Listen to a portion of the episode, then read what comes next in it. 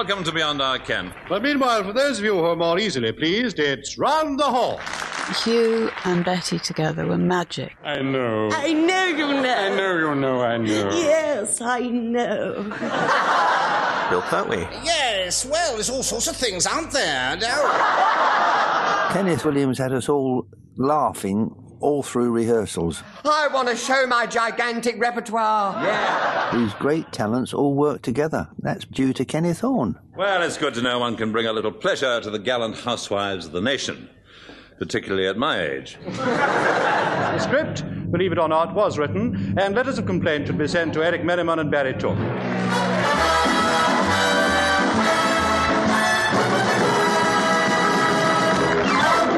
Welcome to Horne of Plenty, in which Jonathan James Moore tells the story behind Beyond Our Ken and Round the Horne, two of the funniest programs ever produced by BBC Light Entertainment Department. Thank you, Benson. We were thinking of calling the show Plenty of Horne, but then we thought perhaps that sounds like a dubious website.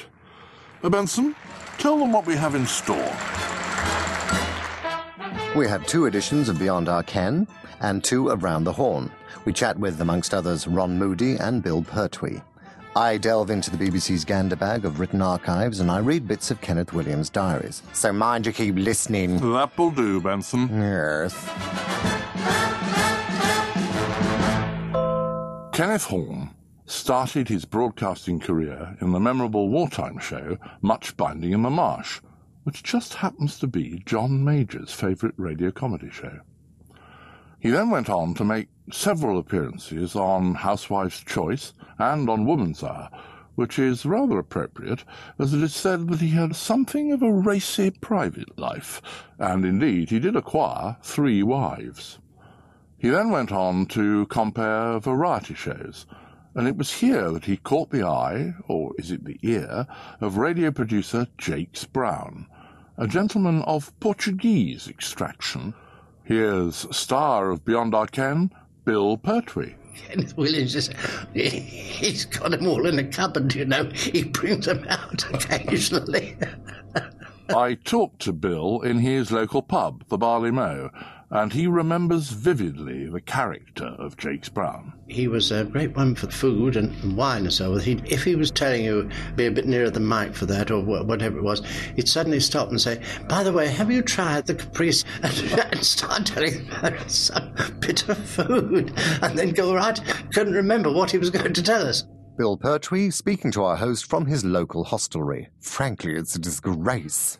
The next man in our story is the scriptwriter, Eric Merriman, and we have here in the studio his son, who is also a scriptwriter, Andy Merriman. Had your father already written for Kenneth Horne?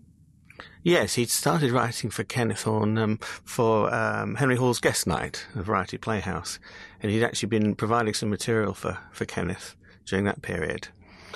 Um, and then he was asked uh, to come up with an idea for a radio show for Kenneth Horne, and he devised a, a format for the show, which I think originally he was going to call "Don't Look Now," later to become Beyond Our Ken. In the BBC's treasury of written archives at Caversham, I came across the original format. Benson, give us a reading. Don't Look Now, programme suggestion to Jacques Brown from Eric Merriman. As you know, since I have been working on Variety Playhouse for and with Kenneth Horne, I have felt that his potentialities for a solo comedy series are very strong, with particular emphasis on the style of humour we have built up on Playhouse, and I see the basic pattern of the new show being largely an extension of this, namely that the formula is based on a week in the life of Kenneth Horne, broken into three actual spots, one to vary and the other two constant. In support, we will be able to remain fairly flexible, going for either character actors with a wide range of voices or review artistes. Musically, there will be two spots to break the sketches. However, I have listed a rough synopsis of content for discussion as follows. Suggested title Don't Look Now. Opening spot Kenneth Horne to open with a brief patter routine on My Week, and after a few gags to fade into one particular happening, these being in the vein of what we have already successfully done, such as the opening of a wine festival in Chalfont St Giles, the Kensington and District Working Man's Hunt Ball, the adjudication of a festival of amateur dramatics. Second spot This is to be the day in the week when Kenneth presides as chairman over a discussion group with a set of characters, some regular, others not, who answer questions, COD, on topics of the moment. Final spot, a regular spot, a day in the week where Kenneth collates the material for his weekly documentary feature, Hornorama. This is where we present, in comedy documentary technique, the facts on various subjects, either straightforward topics such as steel, transport, which are given a humorous treatment, or questions of the day such as wine gum addiction in the United Kingdom. This particular framework, I feel, does attempt to break away from the routine pattern of sketches, and I think we can get a lot of fun, in the Kenneth Horne manner, from the apparently important trivialities which Kenneth does so well. Andy Merriman. Well, he'd actually also done some material for Barry Took when Barry Took, I think, was a, a stand up and was doing some work for Henry Hall. And Dad wrote some material for him. Um, in fact, Henry Hall was reputed to have said to Dad, well, the material was much better than the performer. Um, well, that's all hearsay, of course. Um, so he had uh, he, he knew of him. I think Barry Took was right, was working in uh, Bravington's Jewellers at the time, and um, he asked him to, to join him in writing the, the show. The cogs in the BBC Radio Variety department began to whir. 8th of July 1957, from Jacques Brown to Assistant Head of Variety. Further to my memorandum of June 25th, I envisage a programme as individual and distinctive in its own way as the Eric Barker or Braden shows. Like them, it would not depend on star guests or big names apart from the principal, but employ very solid character people. A first rough breakdown would be Kenneth Horne, £52, 10 shillings. Five character people, say £150. Singers, £59, 17 shillings. Script, say £70. Total, £332, 7 shillings.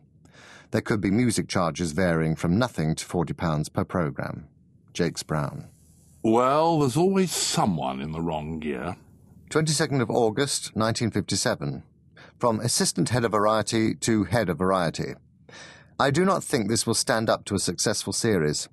As a show entitled Don't Look Now, the basic idea does not emerge, and it has little to say in that direction.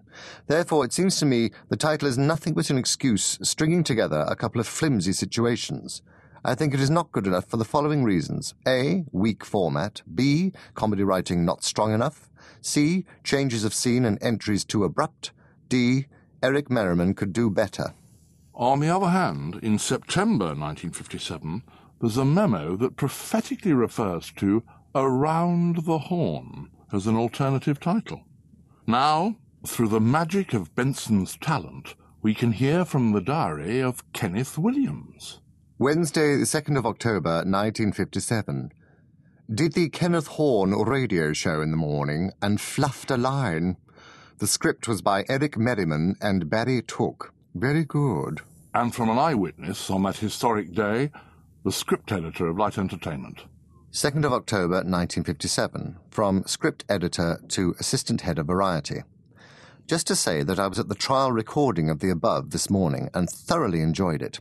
The fact that the audience around me seemed to be enjoying it too is perhaps more important. I think we have a pretty good potential here, some witty, offbeat writing, I have always thought Merriman had possibilities, and a very happy cast with Horne's warm and relaxed personality to weld it all together. I do hope this is accepted as a series. Peter Dion Titheradge.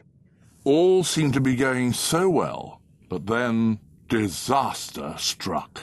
27th of February 1958, from Jacques Brown to Assistant Head of Light Entertainment.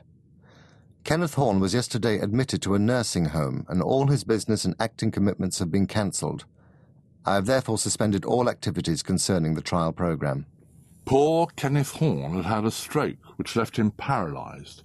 But with his resilience and optimism, he managed to make a startling recovery within just over two weeks, and it left him just with a slight limp. On doctor's orders, he gave up his business interests, which included Chad Valley Toys, and Triplex Safety Glass.